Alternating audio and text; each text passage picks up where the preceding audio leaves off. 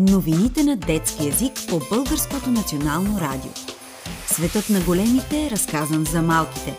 Съвместен проект на Българското национално радио и платформата за насърчаване на детското четене Книговище.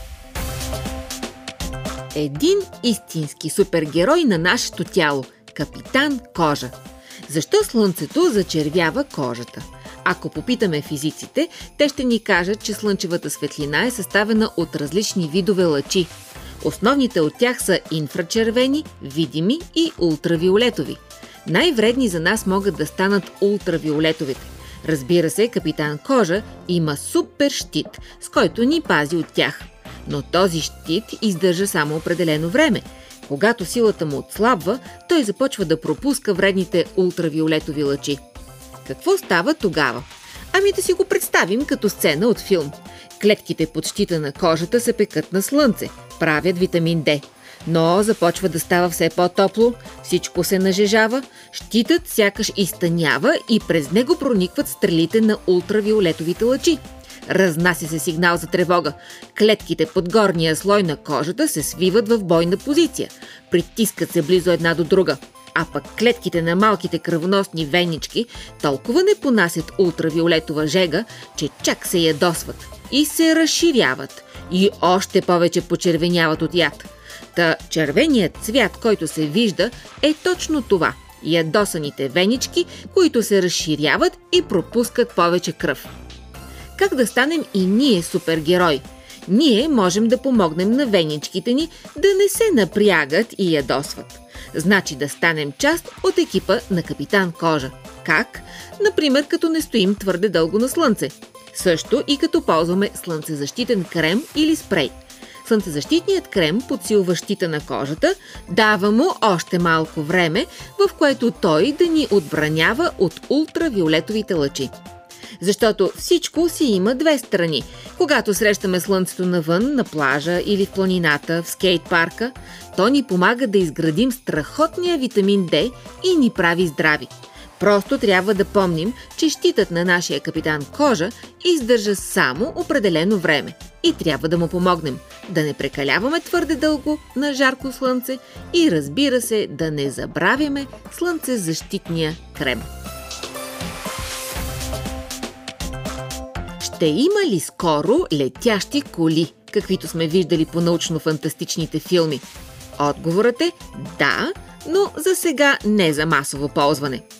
Конструкторите на Aleph Aeronautics наистина са измислили работещ модел за летяща кола. За сега обаче те имат разрешение да я ползват в много конкретни ситуации – първо, на различни изложения, на които просто да демонстрират на хората какво може да прави тя.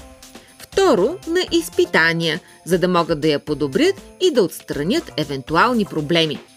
Летящият автомобил може да излита от място, няма нужда от писта, и може да разтваря крилата си във въздуха. Вече е възможно да измине и доста повече километри между зарежданията, около 300, колкото от София до Велико Търново побира двама души. Въпросът обаче е как точно ще се регулира движението на колите във въздуха. Това би изисквало цял нов правилник и нови начини да се наложи неговото спазване. Освен това, подобен въздушен трафик би вдигнал наистина много шум. Има и още безброй въпроси, на които трябва да се отговори преди летящите коли да излязат от научно-фантастичните филми и да влязат в реалния живот. Морска видра краде дъските на сърфистите. Защо това означава, че видрата е в опасност? Властите в американския щат Калифорния се надяват да задържат не, не опасен престъпник, а една 5 годишна морска видра. Но в какво се е провинила тя? Всъщност думата не е точно провинила, защото животните няма как да разбират и следват човешките закони. И все пак, през последните няколко лета, видрата събаря сърфисти и отмъква дъските им. Това става все по-неприятно и затова морските зоолози искат да я уловят и да й намерят нов дом, далеч от плажовете. Морските видри са животни, които обичайно се страхуват от хората. При нормални обстоятелства те не биха се доближили до нас – Още повече, че в миналото са били изключително многобройни, но по вина на хората са останали едва 3000. Понякога обаче животните губят страха си от хората, когато са бременни или когато хората са ги нахранили. Вероятно това се е случило и сега. Какво му е лошото да храним диви животни? Когато хората хранят някое животно, то спира да се страхува от тях. Напротив, започва да ги търси за храна. Възможно е да стане агресивно, било към тях, било към тяхната собственост. Такъв е проблемът и с дивите мечки. Обичайно се страхуват от нас, но ако спрат да се страхуват, това е опасно. Тогава могат да нападнат кошери, добитък и дори хора. В най-добрия случай се намесват еколози, за да ги преместят по-далеч. В по-лошия може да им струва живота. Каква е точно историята на нашата видра? Най-вероятно тя е научила това поведение от майка си. Майка й е останала сираче и е отгледана в резерват. После я пуснали в дивата природа, но хората почнали да й дават сепия и тя привикнала. Почнала да се катери по лодките им, за да търси храна. Наложило се пак да я приберат в резерват. Там станало ясно, че е бременна. Още щом спряла да кърми бебето си, служителите го отделили от нея. Завели го в аквариума на залива Монтерей – много се старали да направят така, че то да не свикне с човешките същества.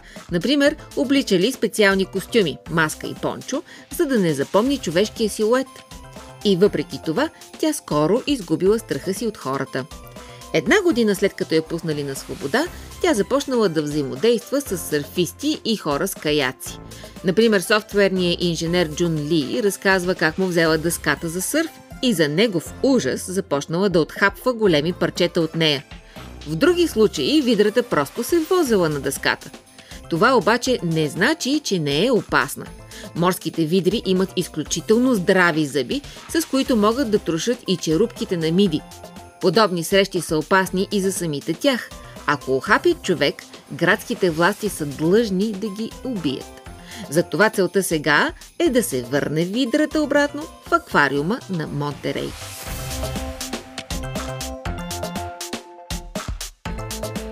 Стъпка назад. Моралната полиция в Иран се връща на улиците. По-рано тази година ти разказахме защо протестират жените в Иран. В тази близко източна страна свободата на жените е ограничавана от десетилетия. Законите на Иран просто не приемат жената за равноправен гражданин. Един от най-фрапантните примери за ограничаване на тази свобода е работата на така наречената морална полиция, която обикаля улиците и следи дали жените са облечени според ислямските норми. Ако пропуснат да покрият косата си с кърпа, например, рискуват арест.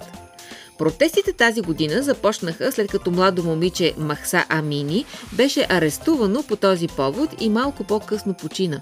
Тя изгубила съзнание, а после и живота си, след като била задържана с възпитателна цел. Протестиращите изпълниха улиците на цялата страна. Около 600 души загинаха. Имаше тежки сблъсъци с полицията и в крайна сметка патрулите бяха временно спрени.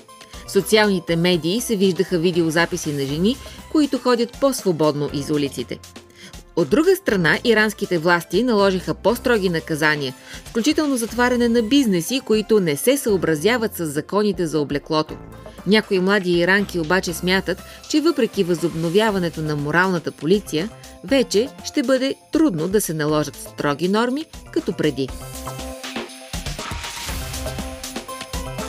Днес искаме да споделим с теб възхищението си от лятната програма за деца на галерия Добрич. За нея ни разказа един от главните организатори на детската лятна школа по рисуване там – Милена Алджабари. Заниманията се провеждат в детската работилница и в залите пред картините на големите майстори в спокойна атмосфера. В приключението наречено изкуство, като на игра могат да се научат много нови неща – в занятията в галерията няма нищо задължително. Децата могат да се срещнат с нови приятели. Сред тях ще са и педагозите към работилницата.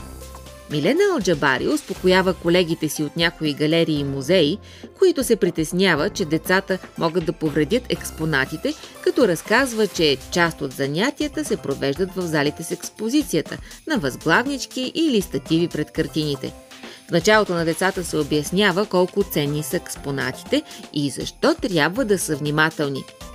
Това е напълно достатъчно те да се отнасят с респект към произведенията.